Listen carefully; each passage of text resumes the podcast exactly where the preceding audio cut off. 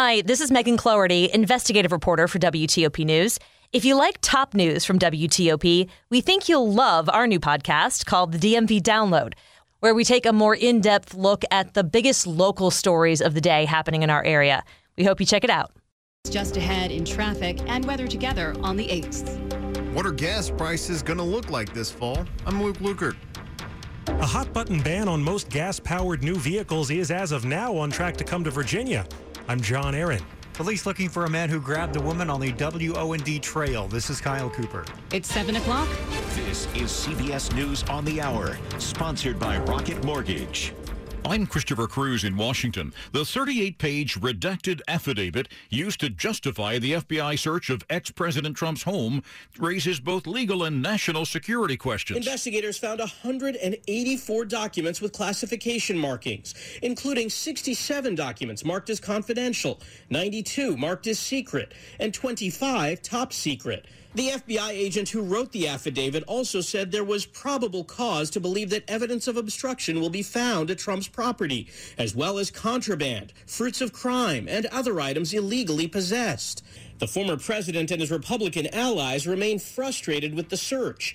Michael George, CBS News, New York. And we learned today that a hearing has been scheduled for Thursday on Trump's request for a special master to review the documents seized from his home. The countdown is underway now for the launch of a rocket and spacecraft that will circle the moon. It's a test for NASA's hopes to put American astronauts back on the moon later this decade. I'm Peter King at the Kennedy Space Center. The flight objectives include testing the Space Launch System rocket, which has never flown, and the Orion spacecraft, which has flown once. Orion will circle the moon for about five weeks, and then comes its biggest test to see if its heat shield can survive a blazing 25,000 mile an hour reentry. The launch is planned for Monday morning. A record breaking heat wave that's been washing over China for the past two months is starting the, to slow the country's economy. CBS's Ramy Inocencio says the effects are wide ranging. Many factories have been shutting down from a lack of hydropower. Volkswagen, Toyota, and Foxconn, which makes parts for Apple, have shortened or ceased production. Government officials are doing what they can, from seeding the clouds to force rain down, to releasing water from the world's biggest dam, the Three Gorges, and to switching off the lights in Shanghai to save power. A school district in southwest Missouri says it will allow students to be spanked if parents give their permission. The Cassville School District School Board approved bringing corporal punishment back to the district after it was dropped in 2001. Tessa Walters. We have um, an eight eight year old granddaughter that we're raising, and she has ADHD and ADD, and it's it's more of a um, reason for her to behave.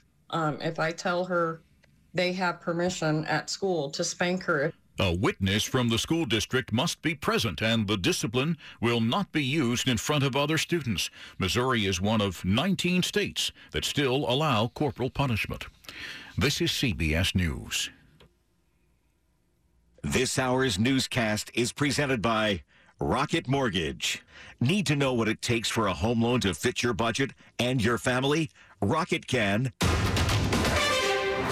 It's 7.03. It's Saturday, the 27th day of August, 2022. 83 degrees outside, down to the upper 60s overnight. Open the first window.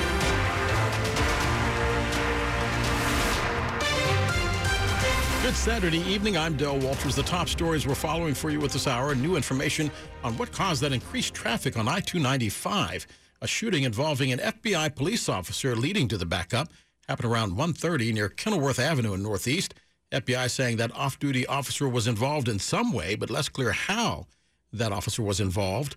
No one was hurt, but the road closures are in effect in northbound lanes of I-295.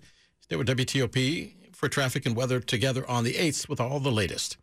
Fed Chair Jerome Powell saying interest rates will keep climbing to fight inflation. Those comments sending stocks tumbling a thousand points on Friday. But how does that affect what you pay at the pump? Anyone who is thinking that gas prices are going to stay where they are now, buckle up. They could uh, reverse and go higher in the next couple of weeks. Paul Brandus with Dow Jones Market Watch says there's been some forecasts from analysts saying oil prices could go up by 20 to 25 percent, underscoring those predictions. Talk just uh, this week from OPEC saying, look, we can actually cut production this fall. That would actually nudge prices up.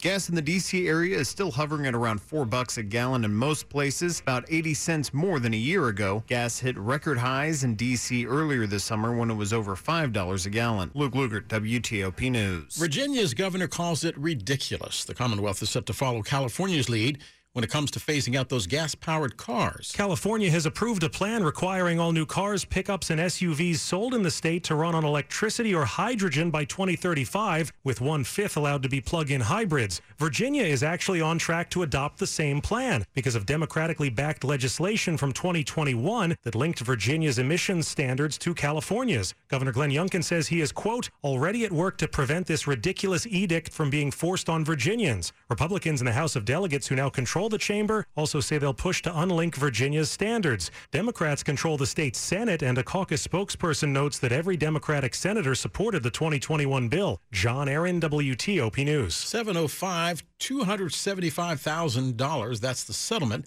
after a family sued Montgomery County, all in response to a disturbing interaction involving their child. $275,000 is the settlement being paid out to Shanta Grant, the mother who argued that two Montgomery County police officers terrorized her son in January of 2020. I don't want to hear it.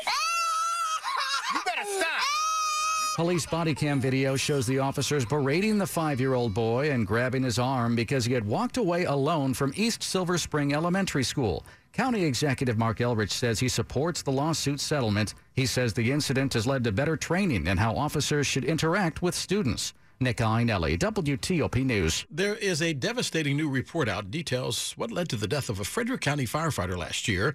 The blame is being placed on the department. The after action report blames the Frederick County Fire Department's culture and systems for the death of Captain Joshua Laird. It details the conditions as firefighters responded to a house fire on Ball Road last August, pointing out the crew didn't have knowledge of how long the fire had been burning or the extent of the damage. Laird entered the home and was not told to leave by the operations assistant chief, despite issues with getting water to the burning house. Laird fell through the floor and managed to call for help, but the report points to a lack of coordination and crew integrity during rescue efforts. His last communications was, quote, Hey guys, tell my family I love them. Melissa Howell, WTOP News. Coming up after traffic and weather together on the 8th, police now have a description of a man assaulting women on a popular trail.